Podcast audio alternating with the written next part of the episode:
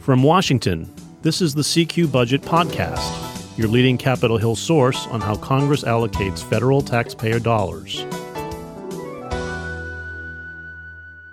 I'm David Lerman, your budget tracker, and welcome back to the CQ Budget Podcast. We've been on hiatus for a few weeks, but we're glad to be back.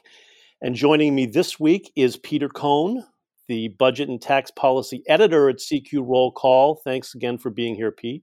Great to be here, David. I'm glad we are reviving the budget podcast after a little hiatus. And it's a good week to be back. We got a lot to chew on, Pete, because we are now 1 week away from the deadline for getting this omnibus spending package done. That's a half a year late before funding runs out next Friday, March 11.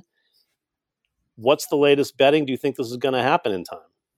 It doesn't look that way, but stranger things have happened. As of yesterday, they seemed like they were clearing out the underbrush of a lot of the kind of perennial issues that they face on the Homeland Security bill and labor, HHS, education, the two of the biggest domestic spending bills they have to deal with every year out of the dozen. So transportation, HUD, another very large bill that seemed to be coming together.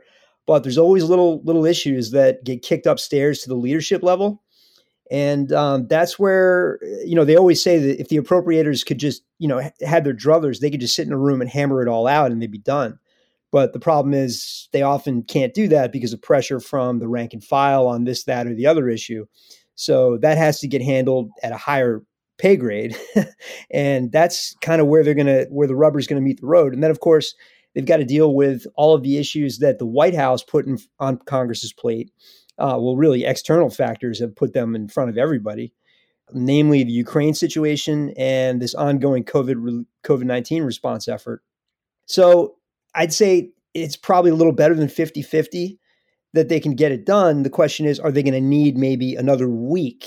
Are they going to need another very short-term stopgap bill to get it done? And do they have to maybe punt on a couple of things and just do as much as they can in this first tranche, and then maybe save something for later?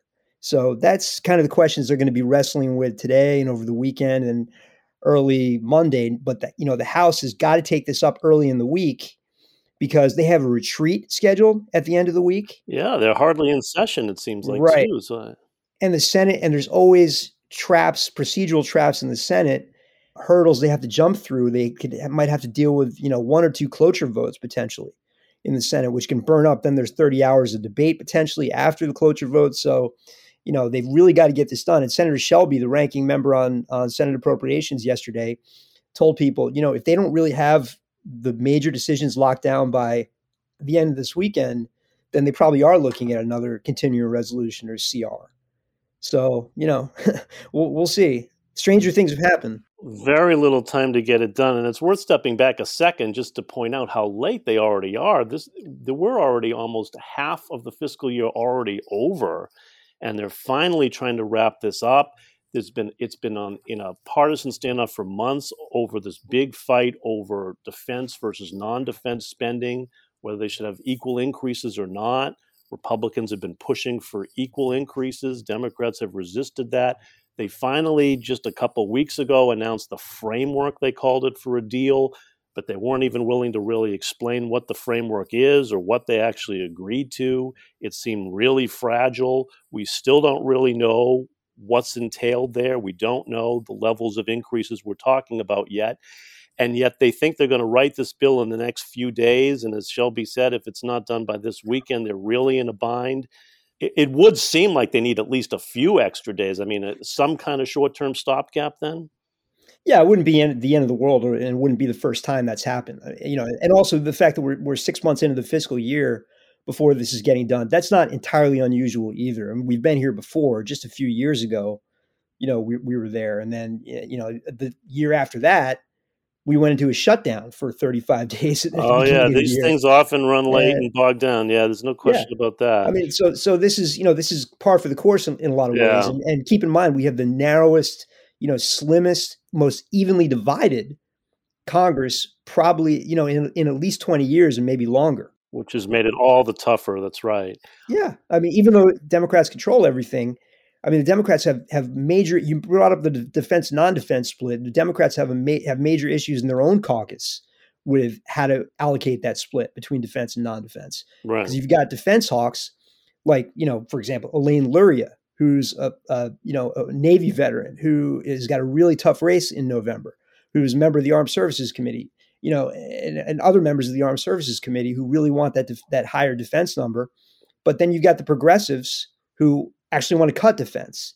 So, and then, you know, they're going to have to come way down from their non-defense numbers, which the Democrats were putting out, you know, proposed increases of 14 to 16% earlier this year over the previous year, just, you know, mega increases that we've really never seen before in the appropriations process, especially after all the stimulus we've had and all the supplemental bills we've had over the last couple of years. So, you know, they've come a long way. And I think, you know, you brought up they've got so little time to write these bills, but a lot of the groundwork has been laid already. I mean, a lot of the actual drafting of the bills, all of the kind of low-hanging fruit, that can be done. That's probably already been done. But it's these last little pieces that are going to have to be kind of closely watched and drafted over the next couple of days that, you know, again, do we end up in a week-long CR or something like that? It wouldn't be outside of the bounds of possibility. And then the White House managed to throw a new wrinkle into these talks just yesterday by finally submitting this long-awaited supplemental funding request that came with a lot of, after a lot of pressure, more money for Ukraine and more money for COVID relief. And Republicans are not eager to pass more COVID relief, Pete. Yeah, I mean, I think everybody's known this is coming. They, HHS, the Department of Health and Human Services, had previously submitted its wish list to the Hill.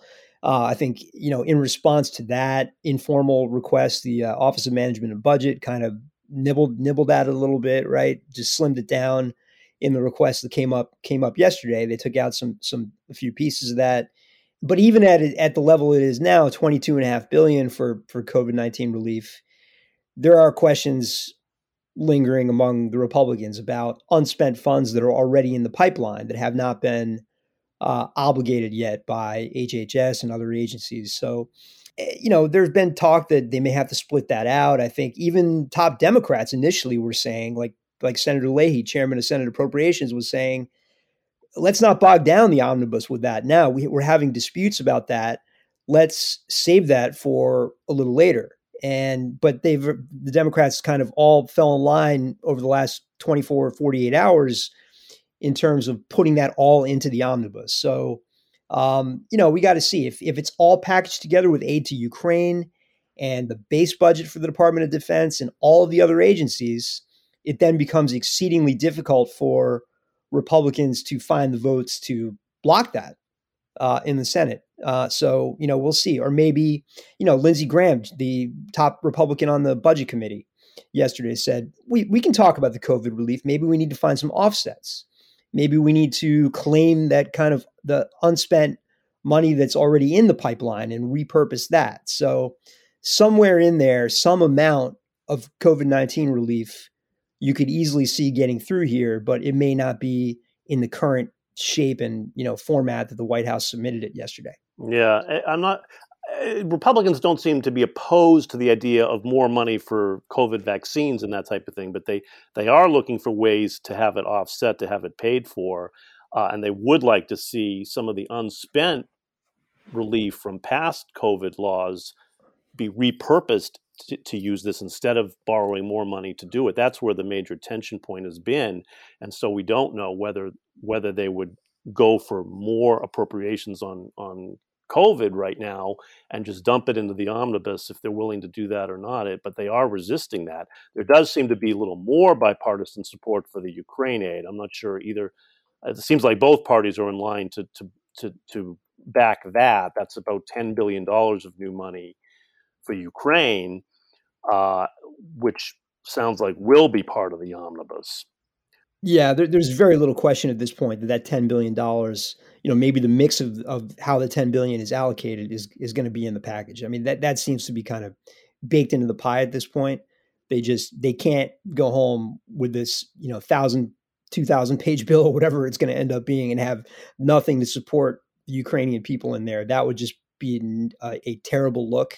Right. And nobody wants to have that outcome. Even the farthest of the far left or the farthest of the far right, they are going to, you know, the votes are going to be there to do something for Ukraine.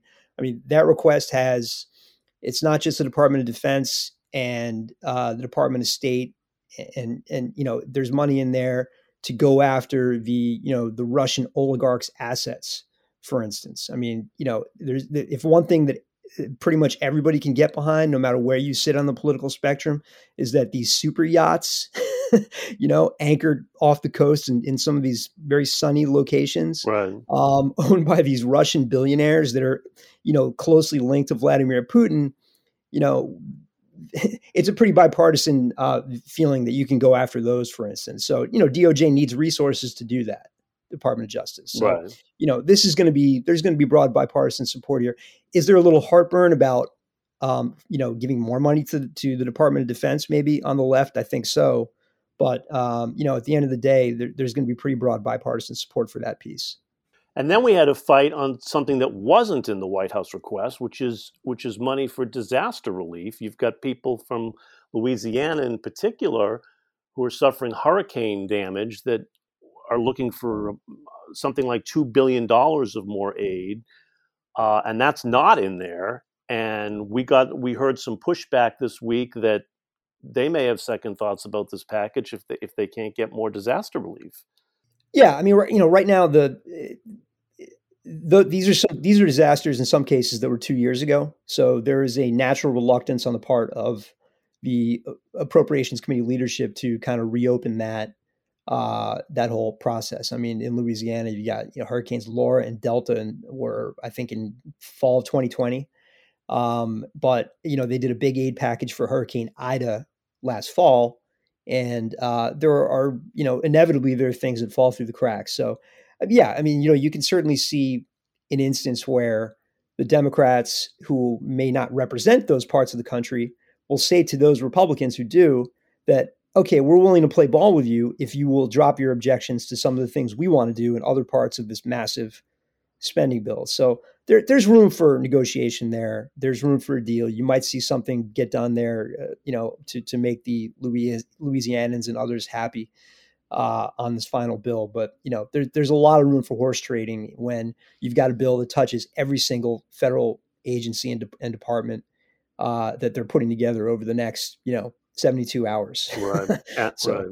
And we should note that there's still a push ongoing to get some more money for restaurants that were battered by the pandemic. There's a bipartisan group still pushing for as much as $40 billion or more in new relief for restaurants, but we don't know yet whether that would be part of this package or whether that just complicates things too much. That's another thing to look at. So there's a lot to wrap up in the next week before funding runs out, or else we're looking at another stopgap. Before we go, Pete, I did want to ask you, though, also about another major piece of legislation that we saw the House pass this week that's worth noting here, which is a huge expansion of veterans benefits. And with everything else going on, it's been hard to focus on that. But this would be a major expansion of health benefits for veterans. That comes at a huge cost too. Yeah, this is really an issue that has kind of, you're right, it's kind of fallen under the radar with Ukraine and everything else going on in the world. Even when people like Jon Stewart get involved, you know, usually he's a pretty high profile guy. So usually when he's on the Hill, it gets a lot of attention. But even with Jon Stewart weighing in, this is not gotten the attention that it probably deserves. And you're right. I mean, this is a huge expansion of what the VA has traditionally done. I mean, this would basically takes care of all of the instances of veterans who, going back to Vietnam, may have been exposed to toxic substances and contracted illnesses as a result. And usually it's this really cumbersome process of trying to basically establish a scientific link between veterans who come home and come down with an illness, that it was in fact directly related to their military service and you know, exposure during those times of their lives. And I mean, it's a huge expense. It's over $300 billion over the next decade. It's you know, this is, you may have to go back to the GI Bill to you know, look at previous major new benefit expansions for veterans. And, there's no question there is a lot of bipartisan support and sympathy on the Republican side as well as the Democratic side. I mean, you had actually 34 Republicans ended up voting for this bill. I think that was a bit of a surprise in the House yesterday, given the position that it was really just too expensive. And there's another bipartisan bill that cleared the Senate, well, passed the Senate by voice vote. So no objections, which was a much, much, much smaller bill. It would, incrementally help those veterans of Iraq and Afghanistan who were exposed to burn pits, these big open air pits where the military would just kind of burn all their garbage and emit all these odors that's made people very sick. And so the Republicans were saying, let's just do that. We can do that today, and it can be on President Biden's desk tomorrow. It only costs $1 billion versus $320 billion. But, at the end of the day, they pushed back and they pushed this massive expansion of the VA through. And, there's questions about what can get done in the Senate, obviously. But 34 Republicans that gave a lot of political cover to the Democrats to really go to the Senate, their Senate counterparts, and say, come on, guys, let's make a deal here. The other thing we should note, given this is the budget podcast, is the way the VA budget works is healthcare is entirely on the backs of the appropriations committees to fund. The disability benefits that this would lead to are automatic benefits that will flow as soon as somebody's claim is accepted, and this would streamline that process for accepting those claims. But the appropriations committee would have a huge, huge new responsibility to fund VA healthcare and give the VA the resources it needs to process these claims, which is also a function of the appropriations committees. That's not an automatic funding source either. So the appropriators just got a massive new responsibility a few years ago when they put this so-called the former VA Choice program, which allows veterans to seek private health care to avoid the long wait times that got a lot of publicity a few years ago. That's a big expense that appropriators, were not really banking on. And so that those dollars have to compete with all the other non-defense dollars in the federal discretionary budget. So if this becomes law, this latest bill on toxic exposure, that is another huge expense that the appropriators will have to find room for, competing against environmental programs, low-income housing, foreign aid, you name it. So I think there's a little trepidation also about doing this on the part of the appropriations committees. But again, nobody's going to get in front of something that is supported by every major veterans group, and not to mention Jon Stewart. But most Republicans are uncomfortable with this, and most Republicans did oppose it in the House. They are, yeah. And in the Senate, there was an understanding that this could not get through. There was a very comparable bill in the Senate from Senator John Tester and Jerry Moran, the ranking Republican on that committee. But, it was clear that the votes were not there to move that quickly through the Senate, and they had to go to this dramatically scaled back version over there. But they want to get something done in time for those Memorial Day, flag waving ceremonies and barbecues. So, it's possible something squeezes through there. But that is you're right, that is a huge under the radar piece of legislation that got lost in the shuffle this week, but is definitely a very important one to watch. So we'll see if they can work out a compromise on that. But that's all the time we have for today. Thank you all for listening, and we will be back next week.